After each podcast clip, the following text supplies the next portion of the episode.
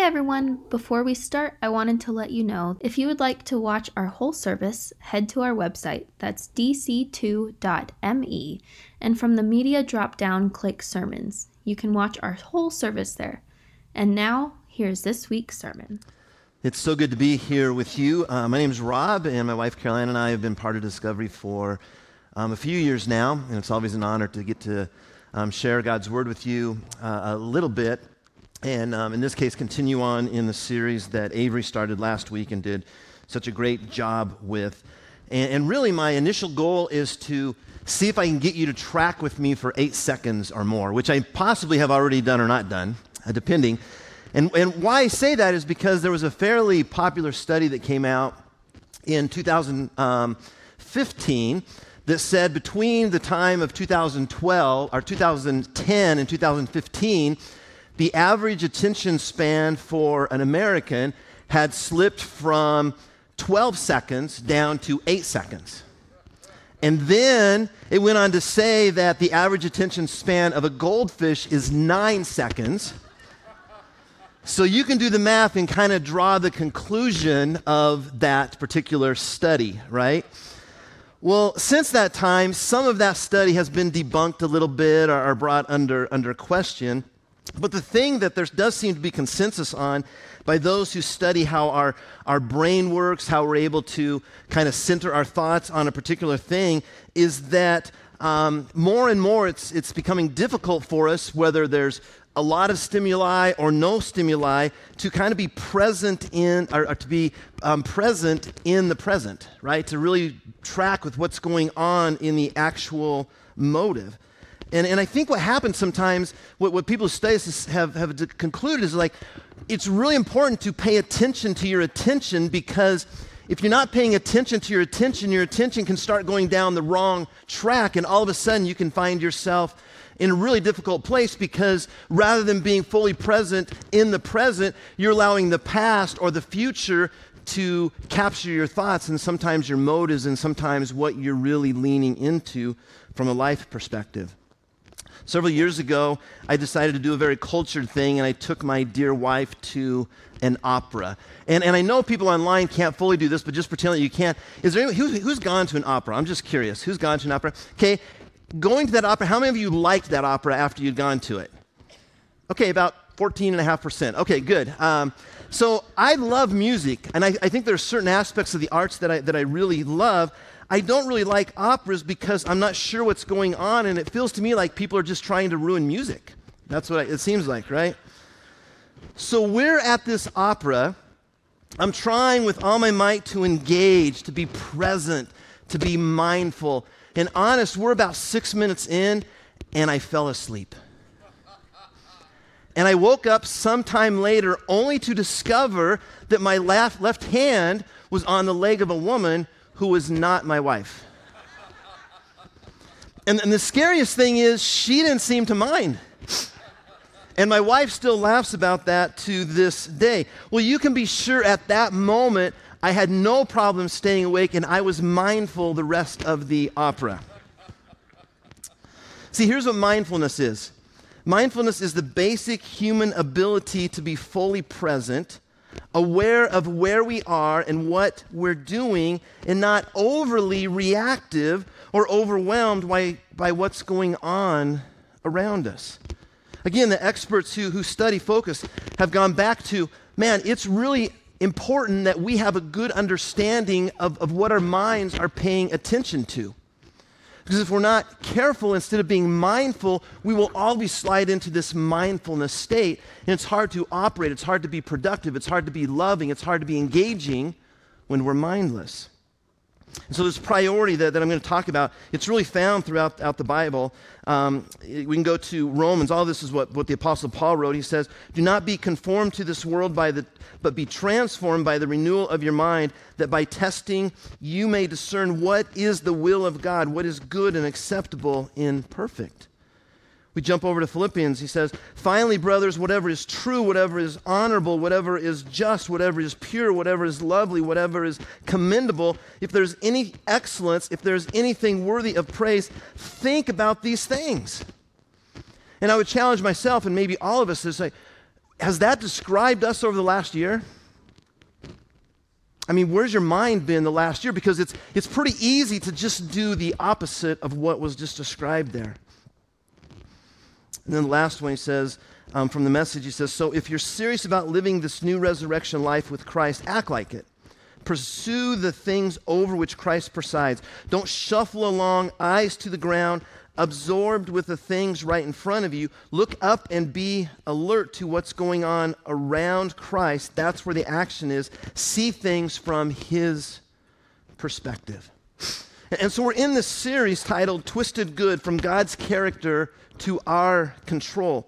And it's about being mindful of God's character. It's about being aware of our own shortcomings and how Jesus really is the one that can keep us twisting our life into knots through our own devices.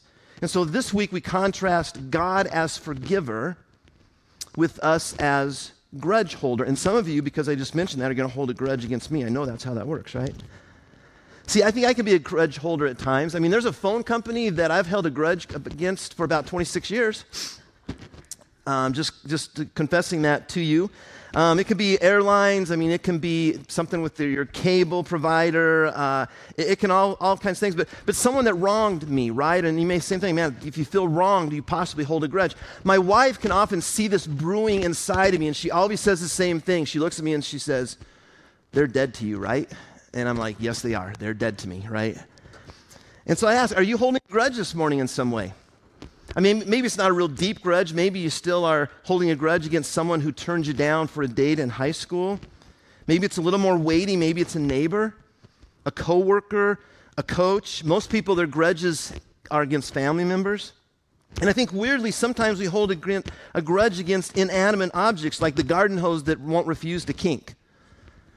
Or the ice maker that always jams, right? It's like, man, I, don't, I hate that thing. And we hold a grudge against something like that, which is pretty crazy when you think about it.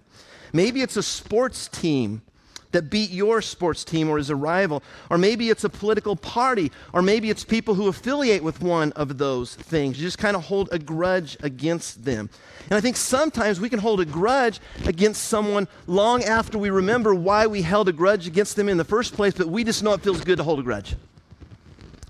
And so some of us, we just like holding grudges because we think it makes us better and makes us feel a little bit better. Some of us, we like to go beyond just holding grudges and we want to act on those grudges. We, instead of saying forgive and forget, we're like remember and revenge.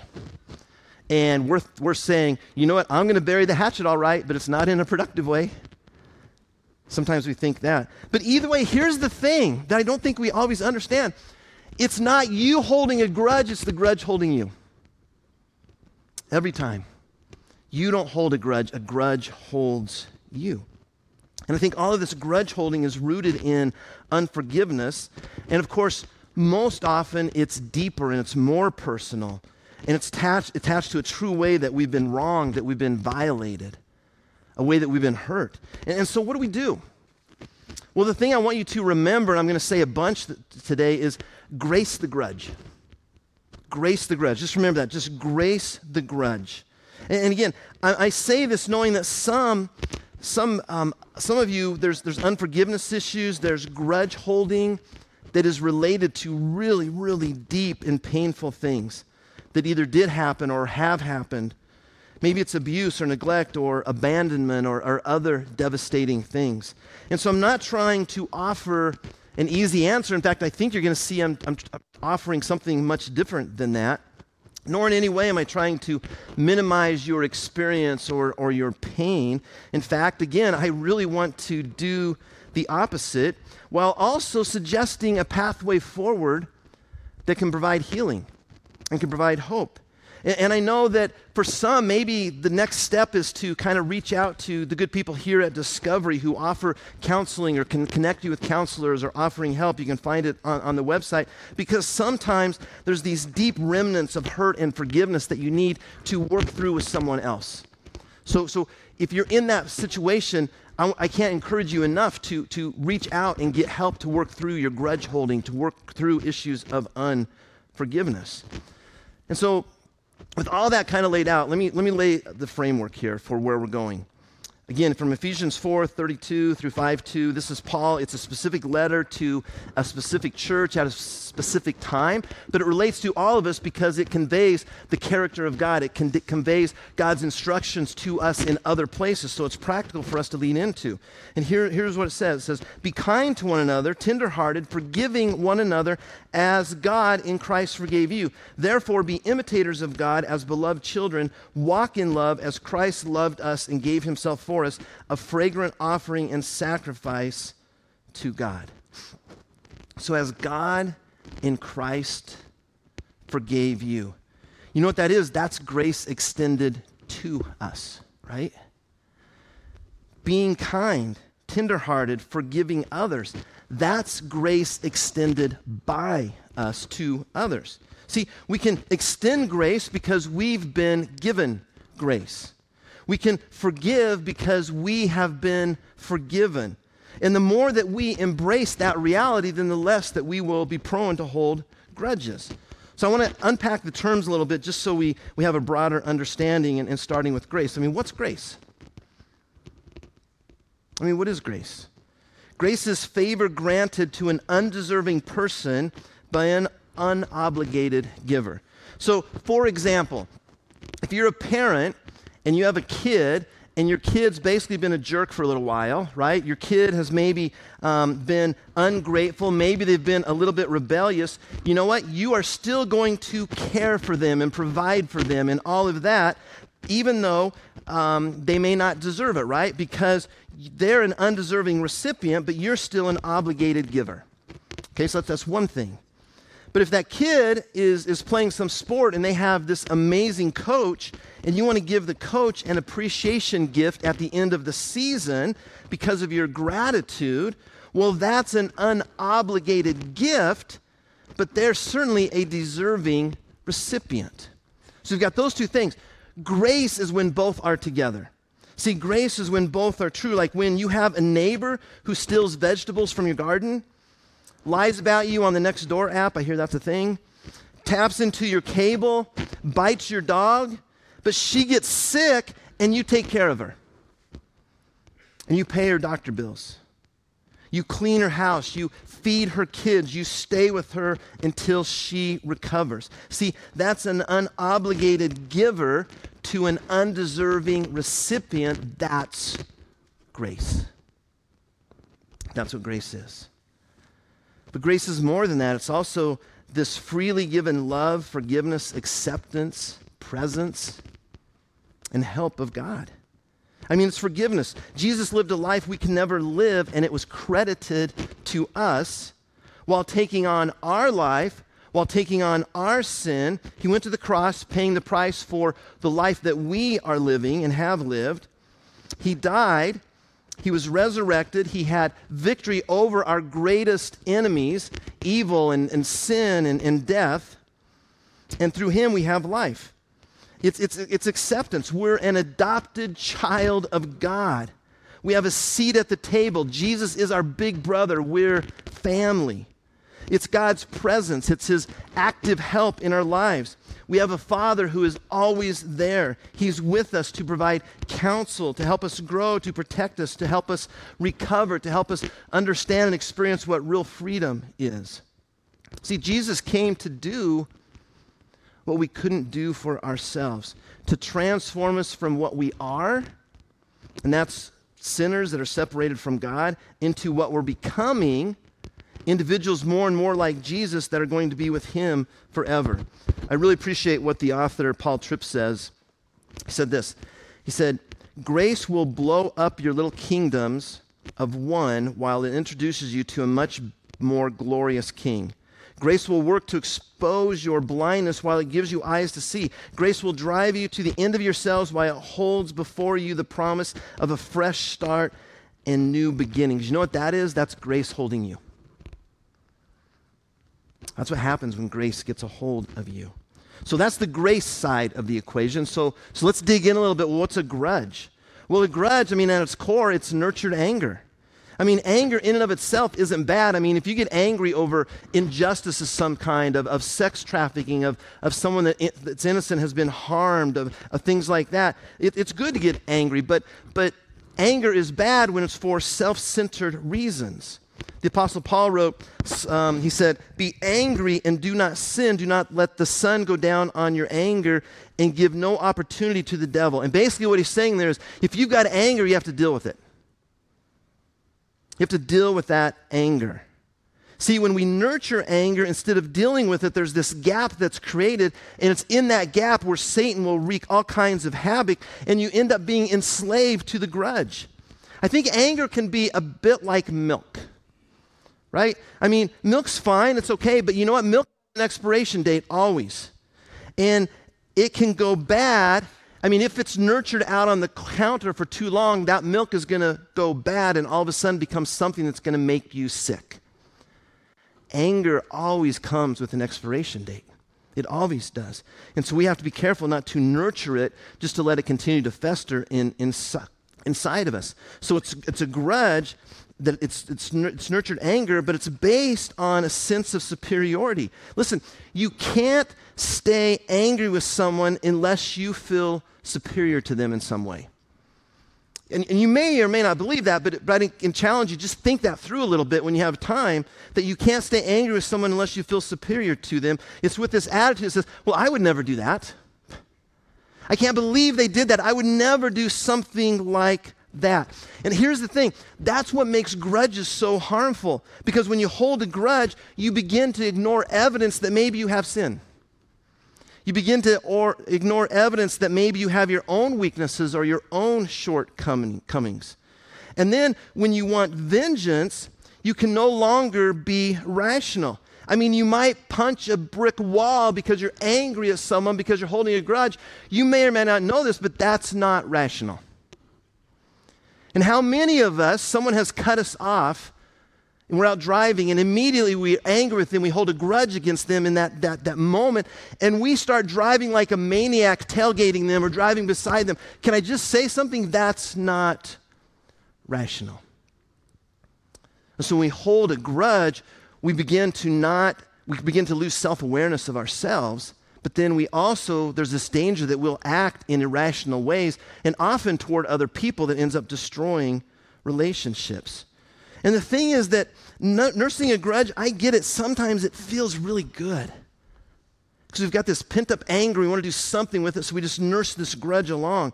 But many, as many have said long, long before me, it's really like drinking poison and waiting for the other person to die. That's what it's like. Listen, God lays out a pattern that we are to live by, right? We, we see it through the example of people who have followed him. We see it what um, has been written um, in what we call the Bible. And, and, there's, there's instructions in there. It's like, hey, you know? Be honest, be faithful, be generous. Well, those things are in there because those are characteristics of God. We're created in God's image, and so we are to be those things. Well, God is forgiving, so we forgive. If you hold on to a grudge, what you end up doing is you're violating your design. I mean, it might feel like freedom, but it's like a fish who insists on being up in dry land. Well, enjoy your freedom. Right? Or maybe in a positive way, it's like the pianist that's not playing whatever keys they want, but following the guidelines, kind of kind of living within the rules, disciplining him, herself to the rules of piano until she can freely play anything. So God's design on us is that we're forgivers, and when we choose not to forgive, we're going against that design. It's going to violate who we are and our ability to function as God's created us to function. See, grudges are detaining, they restrain us, they're, they're destructive. God's grace is, is freeing, it's life giving, it's really the antidote to holding a grudge. One of the best examples I know, there's a bunch of examples in the Bible, and we have examples in, in, in life in real time too. But, but one of my favorite is this guy named Naaman in the, in the Old Testament. We read about him in 2 Kings. And he's kind of a guy who had it all. Here's what it says. It says, Now Naaman was commander of the army of the king of Aram. He was a great man in the sight of his master and highly regarded because through him the Lord had given victory to Aram. He was a valiant soldier, but he had leprosy. So in other words, Aaron had it all, man. He had everything that anyone would ever want, mm, he had leprosy.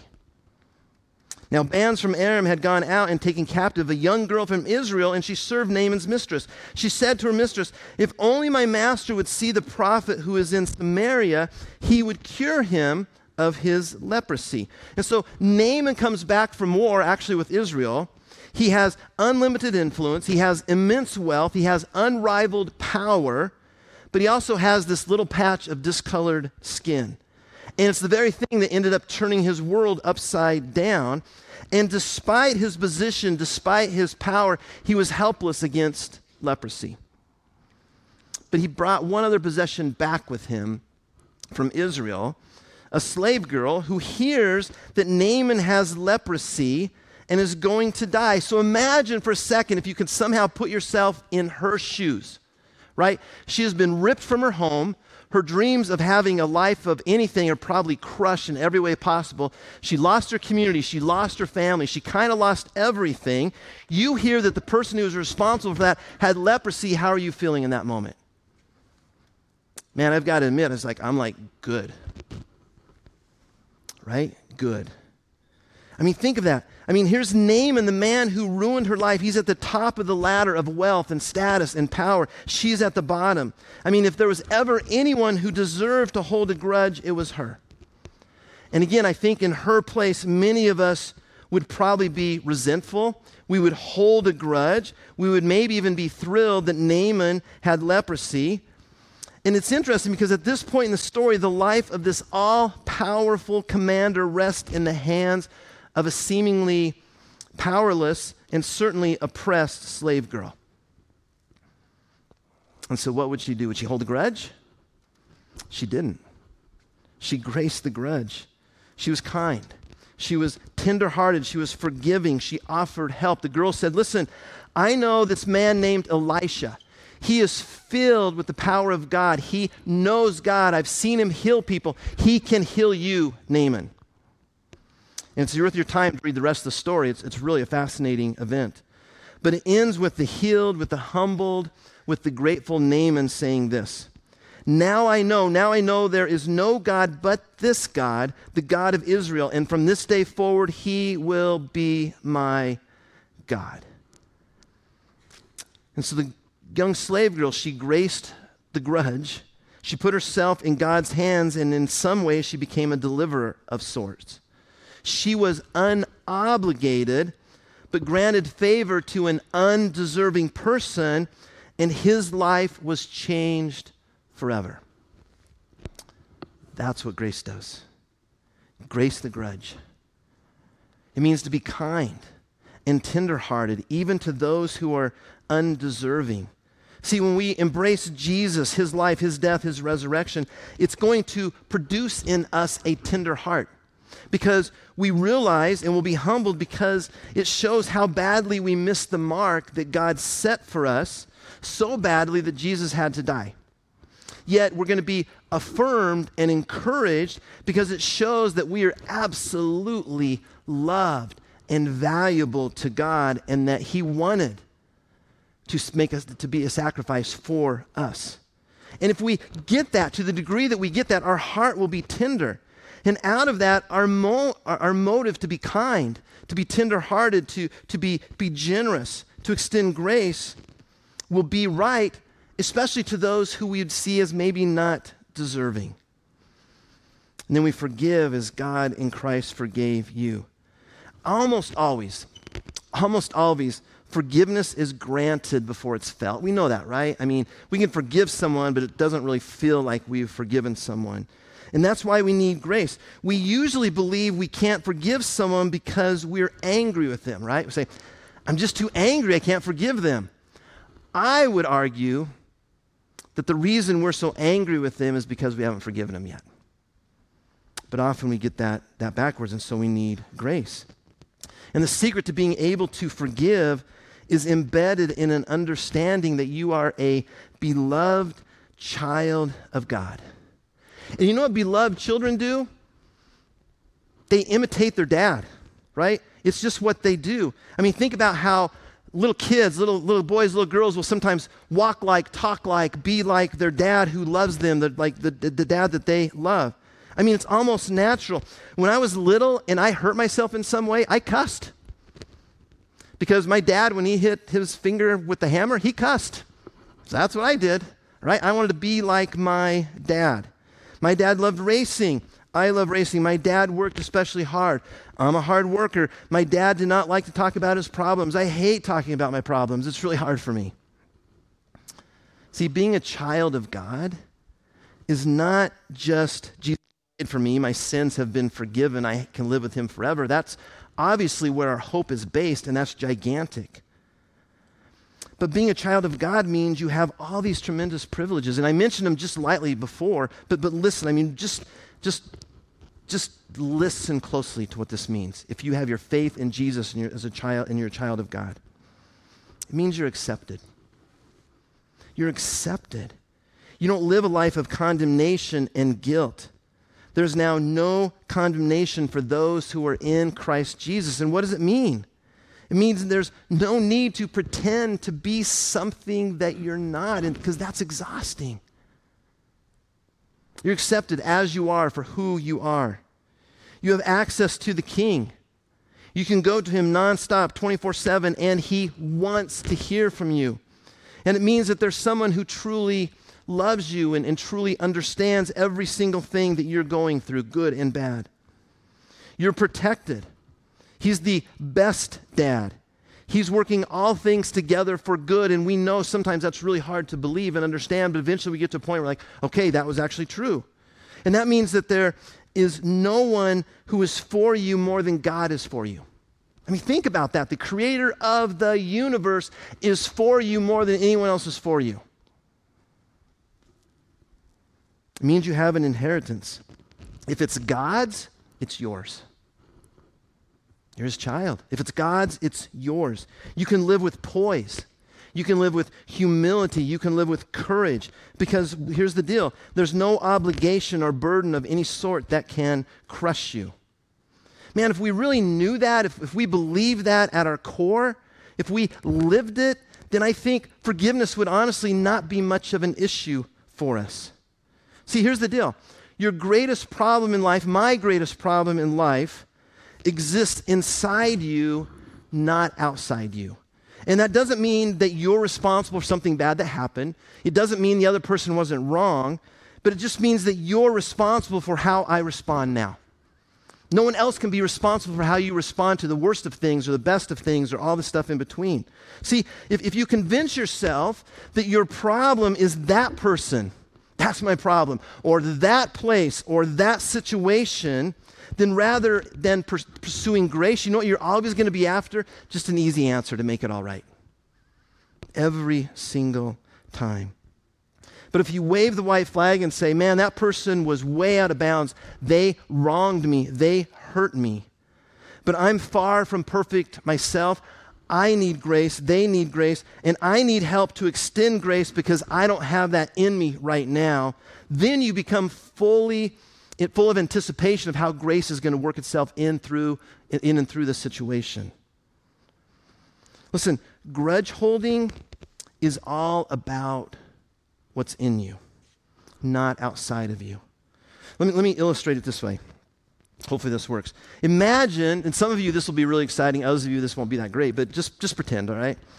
But imagine you owned 10 Lamborghinis, four brand new Dodge Ram pickups, two Jeeps, six Harley Davidson motorcycles, three Teslas, and a 1969 Barracuda with a 383, which would be amazing. And you had $16 million in the bank that was just set in a side account that was just for car money. Okay, imagine that. Someone comes to you and they want to borrow this other car you have. It's called a Prius hybrid. And they take that Prius hybrid out and they crash it, right? And it's destroyed and it's no good to anyone anymore. My guess is if all these other things were true, they come back to you and say, I crashed, destroyed the Prius. You're like, no big deal. Why? Because look at what, everything else I have. It just probably wouldn't be that big a deal, even if they were pretty negligent in the whole thing.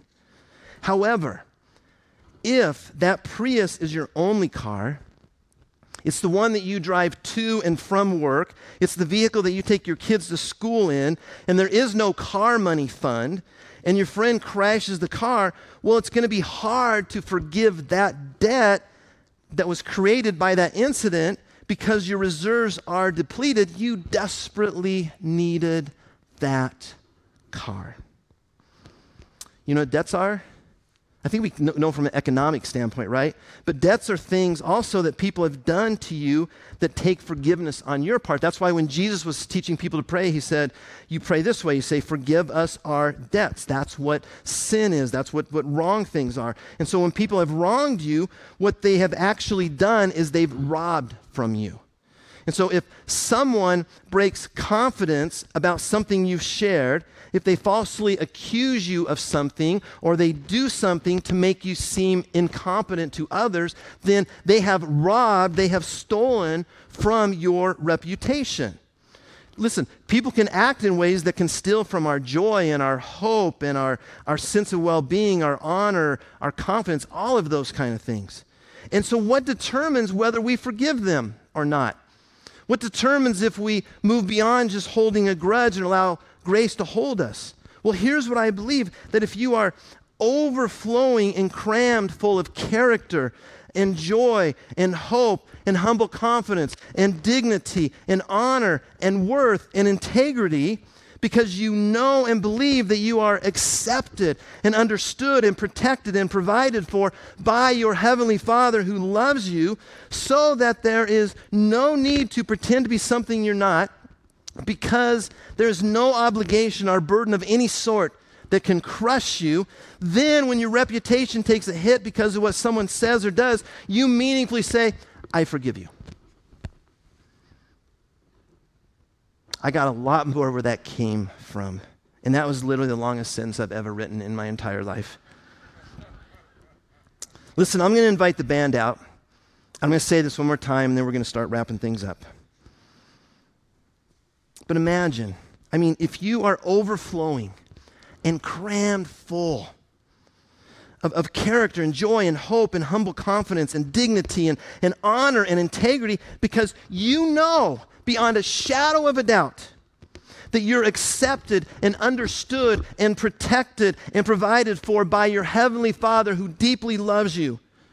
So that there is no need to pretend to be something you're not because there's no obligation, no burden, nothing that could ever happen that can crush you. Then, when your reputation takes a hit because of what someone says or does, you meaningfully and often quickly say, I forgive you.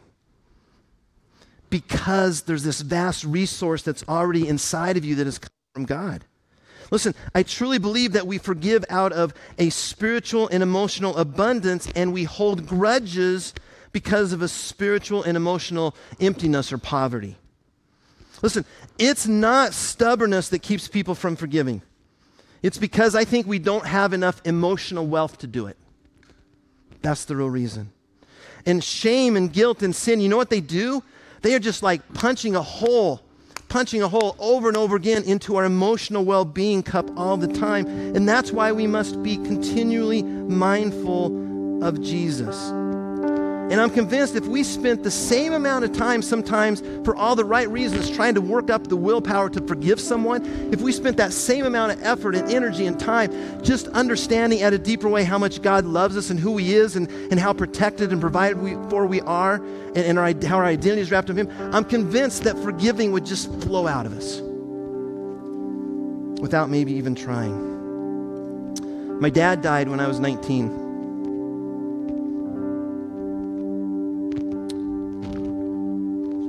It was six days before my wedding. Not, not optimal, right? But you fast forward six years, and I'm teaching this Bible class on forgiveness. And right in the middle of the class, out of nowhere, I just start crying. And it was weird and it was, it was awkward, and I, and I couldn't stop. And it was in that moment that I forgave my dad. You see, he had some health issues, and although I loved my dad deeply and I spoke very well of him and it was sincere, I also held a grudge because he did not take better care of himself. And I thought if he would have taken better care of himself, he would have been around for more time. And I didn't understand for a long time. It was like, well, why me truly forgiving him? Why did it just all of a sudden happen in that moment? I mean, I thought I had forgiven him. I kind of went through the motions, I said the right things, but then it hit me. In preparing for that study, I had immersed myself in studying the forgiveness of God. And it laid me bare and exposed me to my own failings, yet also developed in me a greater love and appreciation for my Heavenly Father and all that I had through Him, through His forgiveness of me. And suddenly, the, the inner poverty that I felt from losing my dad was replaced by an understanding of the abundance that I had in God. Forgiveness flowed from that. Jesus said, Are you tired, worn out, burned out on religion? Come to me, get away with me, and you'll recover your life. I'll show you how to take a real rest. Walk with me and work with me. Watch how I do it. Learn the unforced rhythms of grace. I won't lay anything heavy or ill fitting on you. Keep company with me, and you'll learn to live freely and lightly. Listen, those verses are not about sabbatical. Those verses are not about rest how we would typically think about rest. You know what those verses are about? Dealing with guilt and shame. They're about dealing with guilt and shame, the things that will drain us of our well being. And my prayer for us today as I close is this that we would learn the unforced rhythms of grace, that we would lean into those so much so that we would be rid of grudges and that we would always grace the grudge. God, help us um, know that better. Help us to, to do that in a loving way. God, help us to lean into you with our hurts and our hopes and everything in between. Praise in Jesus' name. Amen.